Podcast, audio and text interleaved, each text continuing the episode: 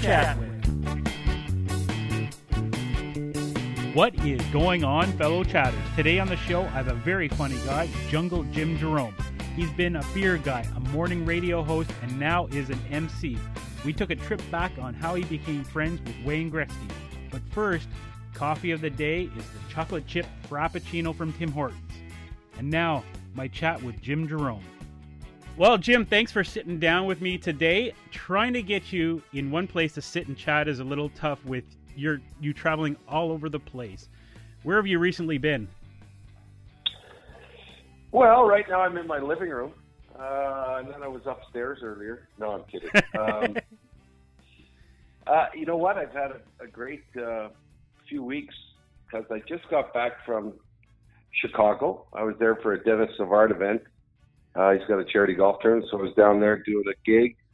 Uh, and prior to that, I went to St. Louis uh, for the PGA uh, championship, which was all fun all the time. So, uh, but most of my time I spend in Edmonton. I've been living out here for years, and uh, that's you know my life's not too exciting anymore like it used to be. uh, yeah, but that's that's sort of the last month. Now, what I've been up to. Now, those of you who've seen you on Twitter or Facebook, I guess, is where you mostly spend your time. Uh, yeah. now, you, you you were in St. Louis, uh, hanging out with a few buddies of yours.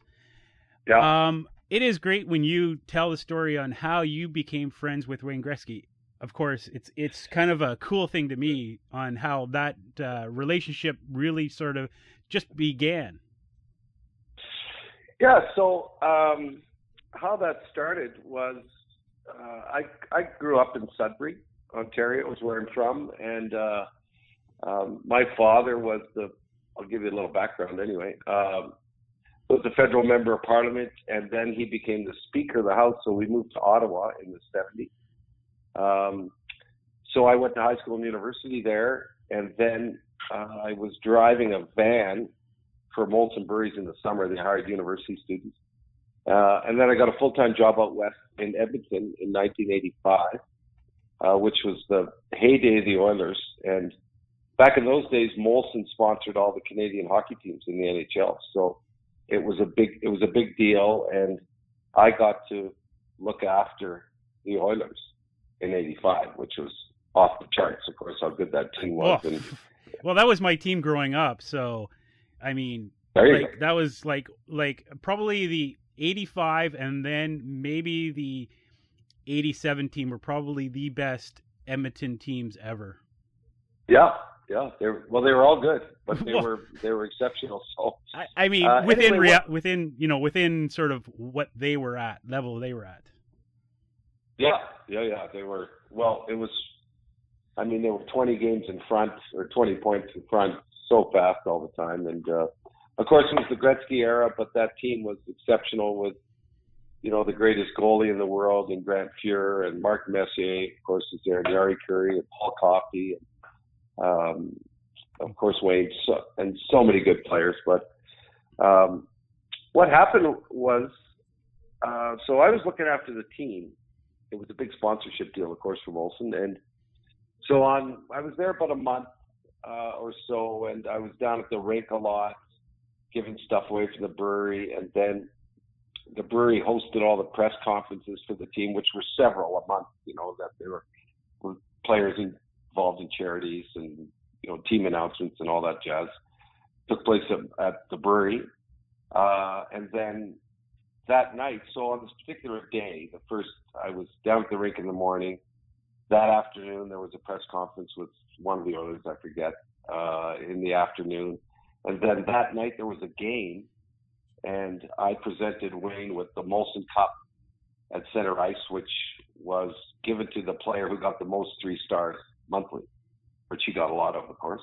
Uh, so then um, later on that night after the game, I was I was out at the bar, you know, doing a little trolling, you know, trying to trying to cut one from the herd, as they say, and uh, I was by myself I, I was out here alone. I wasn't lonely, but but I had just been out here. I was 23 when I got here, and um, so I got around a little bit, you know. And uh, I was sitting at the bar and looked over, and there was Wayne and Mark Messier and a couple other guys, and so I waved Wayne over, you know, and I could hear them sort of saying, well, "That's the Molson guy there, right, Jim, or whatever his name is." and, uh, so I waved Wayne over, and uh, it, it was sort of like, like me come over there, you mean, or maybe you should come over here, right? And uh, anyway, he came sauntering over, and uh, he said, uh, "I said it's Jim. You know what?"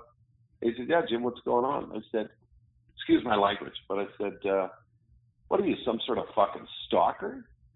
You know, and he said, he said, "What?" I said, "What are you, a stalker? I've, you know, I've seen you three or four times today already. Are you starting to follow me around? I'm trying to have a private moment here, and you're gonna come to my bar where I hang out, you know?" So obviously, I was being funny, and uh, he laughed his head off and said, "We, we chatted for a few minutes." Uh, blah blah blah. Do you play golf? And I'm a golf fanatic. I said absolutely. And he said, "Well, I'll phone you tomorrow. We're going to play golf." And um, I said, "Okay." Uh, sort of not really figuring out who this was at the time. You know, I knew it was Wayne, but I, I, I didn't. Sort of weird. You know, I got my car and I was driving home that night, going, "Did, did Wayne Gretzky just ask me to play golf with him?" You know, and anyway, into work the next day, and we had one secretary who was uh, in the middle of the office, and we had a bunch of desks around. Anyway, she came over to my desk. She said, "Some idiot just phoned here."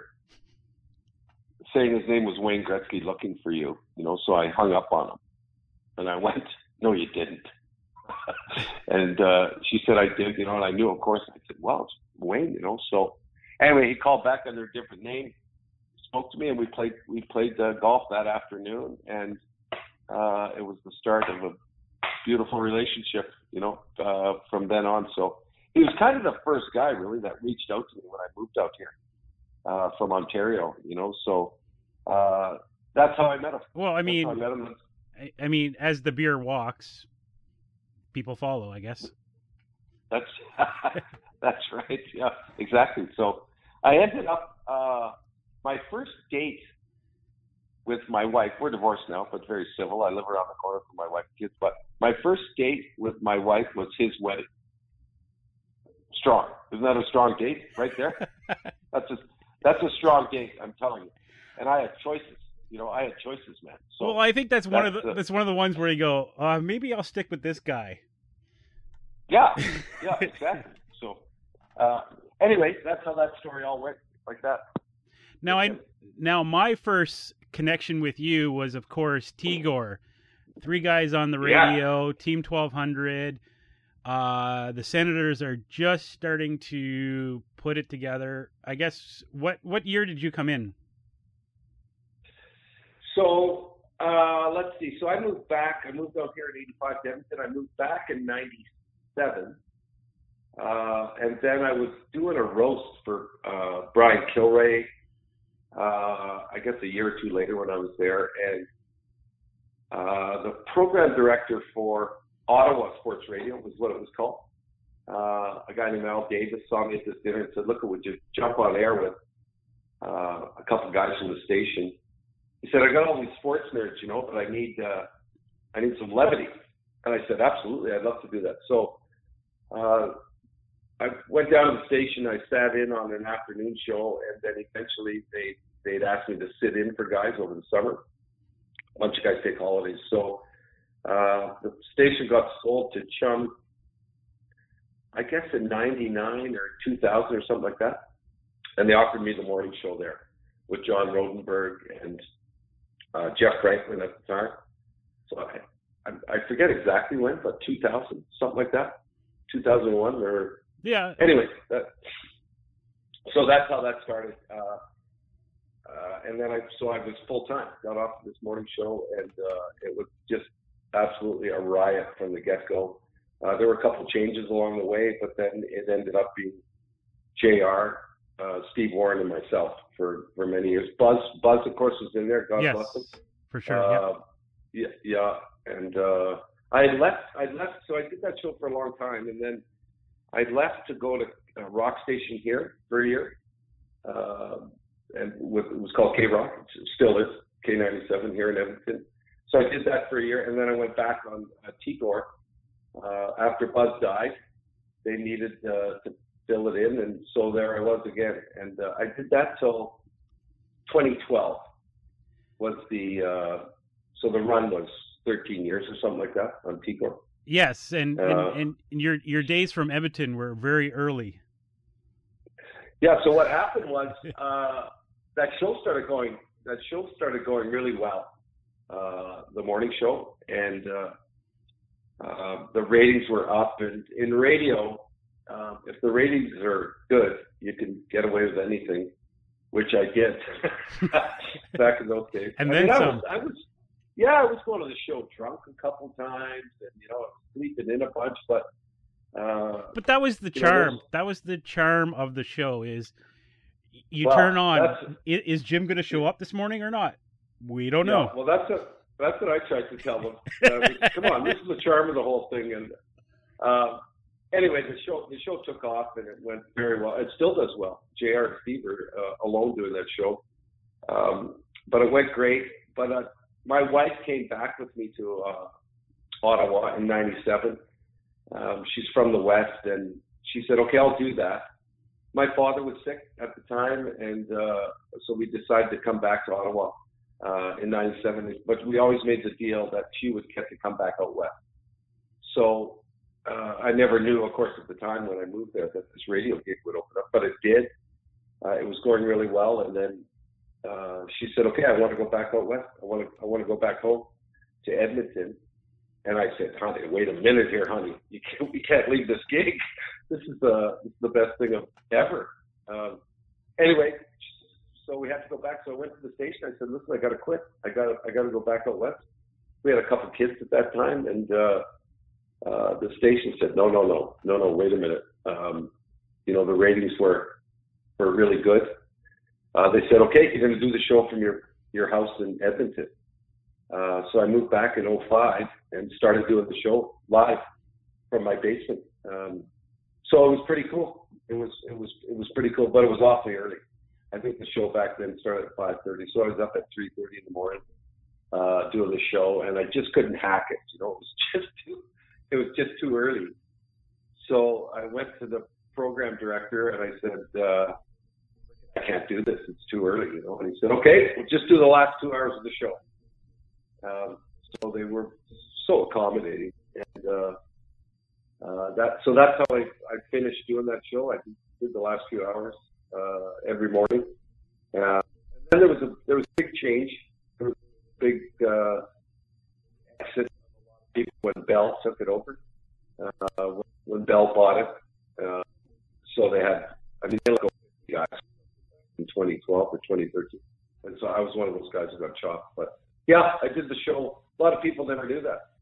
Uh, if you were listening in Ottawa, you wouldn't know that I was 3,000 miles away uh, doing it live, you know. But uh, it was unique. It was special. It was a million laughs. Uh, I mean, the shit we used to do on that show was just off the charts. You know, we had um, a couple of lesbians on every Monday to tell us about their weekend. Uh, my mother, you know, did NFL picks. Uh, you know, the dirty word spelling bee that we used to do, and uh, it was it was just crazy. It was and, absolutely nuts. And always the legendary. What fun can we make of the Toronto Maple Leafs? Oh yeah, chopping on the Leafs all the time. Yeah, hacking on the Leafs. You know, even Steve Warren wrote a couple of great songs about the Leafs.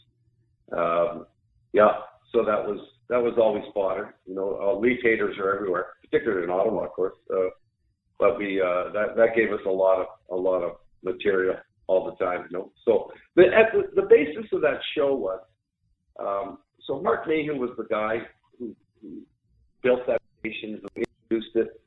Uh, and so when they started that station, you know, we all met, and I was, you know, the other guys have been in radio a long time, Steve and John, and I didn't know anything about radio. And so the premise of it was three guys sitting around, say at a bar, you know, the the uh, at that, you know, sitting around a bar at night, and like all guys, they they start talking sports, and they end up talking broad, you know, end up talking women at the end. And, you know, he said to me, that's, that's really what we want this to be, is three guys just shooting the breeze about sports and, and go from there, you know. And uh, so that was pretty simple, you know. That was pretty easy to follow. Uh, so that was that was the whole idea behind the show, and and uh, I think people really got a kick out of it because we we pushed the envelope. At least I did, and uh, John Rodenburg was fantastic. You know, he he he could see where this thing was going. That we're going to do stuff uh, that will never be done anywhere else in radio. Crazy, crazy stuff that we used to do. Uh, go ahead. I, I I think the the the as a listener, I think the show was more of for me. It was what is going to happen next. Like what are right. like there are shows that have yeah. formats and it's you know this this this but then you guys would do this but then all of a sudden you would throw something new in like you know let's tie the intern up to a net and shoot at him yeah yeah so what what, what so when i came in there i mean i didn't know anything about radio and i was, I was you know i was really nervous about it and what to do and i went to the boss Look, I'm not sure what to do here. He said, "You just run, kid. You know, just just you do whatever you want and we'll tell you whether it's you know acceptable or not, or we'll we'll let you know. But for now, you just speak your mind.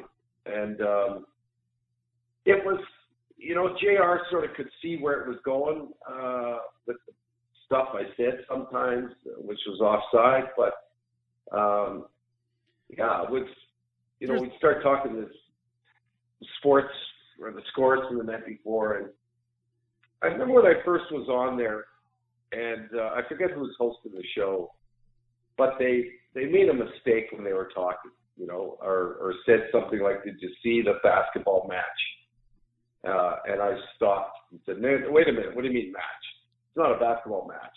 It's a you know, it's a basketball game. It's it you know, it might be a chess match, might be a tennis match, uh, but not a basketball match. You know, and this was on air, and then we went to break. And the guy said, "What are you doing? You know, why, why did you why did you say anything at all. You know, he didn't have to say anything. I said, well, because it's it's stupid the way you said that. and uh, yeah, it doesn't it doesn't make sense. You know, it's not a basketball match, and so like you didn't get away with anything on that show after that. You made a mistake. I mean, we just hammered you on it. We, I know we, you know how we made fun of Stu, and he was one of the first guys to ever do Twitter uh, you know, we just we just killed him with his his tweets that he did each day, and uh, uh, yeah, we never as guys should, right? As guys should. That's right. You make a mistake, you're gonna get you're gonna get killed. You know. Yeah, you're but gonna then, get ripped. But then you know that if you make a mistake, make a mistake, they're gonna come back on you. That's right. That's right. You know, and uh, like some of those shows, we weren't sure where it was going to go. Like you said, each day, and yeah. I might come in in the morning and I said, well, you won't believe what happened to me last night, fellas. But I was at a soccer game watching my kid, and I uh, I actually end up did end up shitting my pants in front of my mother-in-law. and John, John and Steve would look and go, "Oh, well, okay, let's let's hear about that," you know, uh, or or I don't know, some some thought that I had about something the night before, you know, about Tiger Woods, whose wife, you know, we chased him down the driveway and took a golf club to the back window of his truck. Of course, everyone remembers that. You know that.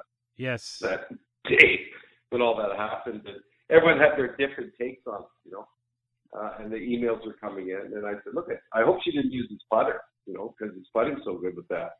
Which was maybe a different angle on the Tiger thing, but uh, um, you know, I hated, I hated, uh, even as a listener to radio, I hated standard stuff. You know, I hated let's interview a guy and let's ask him what his thoughts are about the team and and are they poised for victory? Do they need to make it? All that all that shit just bored me to death. You know, and so I didn't like it. I didn't want to do it, and uh, the arena was set up there uh, not to do it. You know, and uh, it was pure, it was a, a lot of luck with that thing. It was a lot of good timing.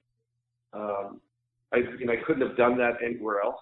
You know, if they didn't let me get away with it. And uh, but Steve and John were you know had a lot to do with the success of that thing too. You know, where uh, they let me fly. You know, on a bunch of stuff. And uh, anyway, it was it was great. I'm I'm I'm just trying to think of all the good stuff we did. Uh, it's numerous, numerous. I wish I saved it all. we could be here for hours. Yeah.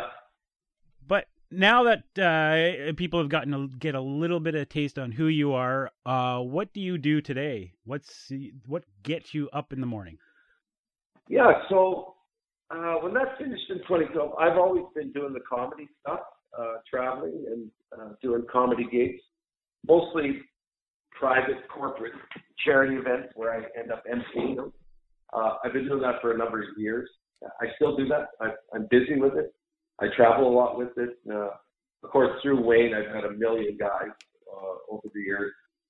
Um, you know, a lot of former hockey players, naturally, would make sense. And and I've ended up doing stuff for those guys over many many years now, including Denis Savard, which I just finished this weekend.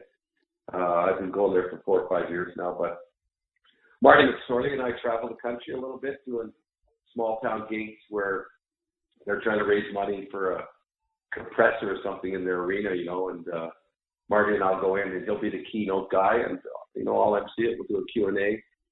Uh, I'll end up doing an auction and doing some shtick and stuff. And that, that thing we've done, we've done many towns, uh, coast to coast there over the years.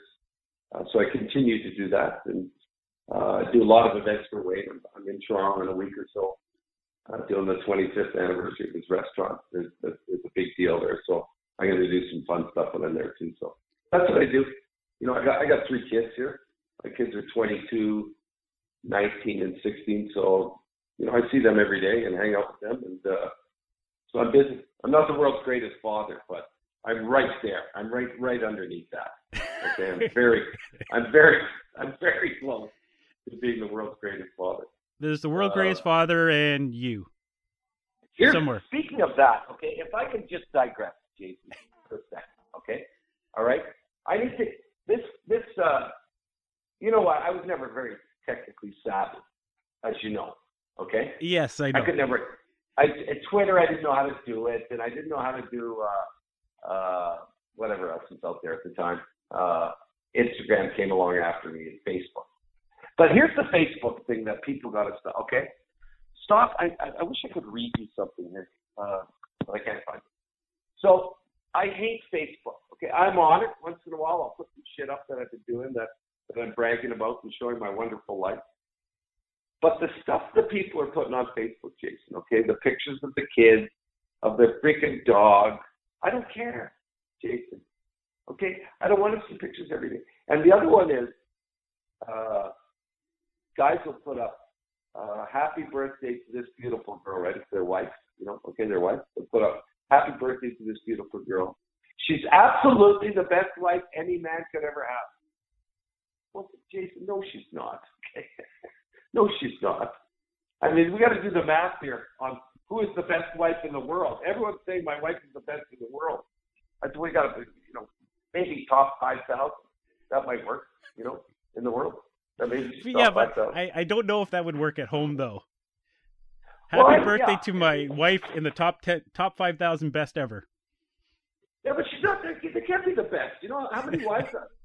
Three billion wives, and your wife is the best other than three billion. Unless I get to try her out, how am I going to figure out if she's the best? You know, she's not the best. Anyway, I digress. Stop putting all that shit about your families up there on Facebook. Okay, I don't care about your kids. anyway. Anyways, you know you can mute you can mute all that, right?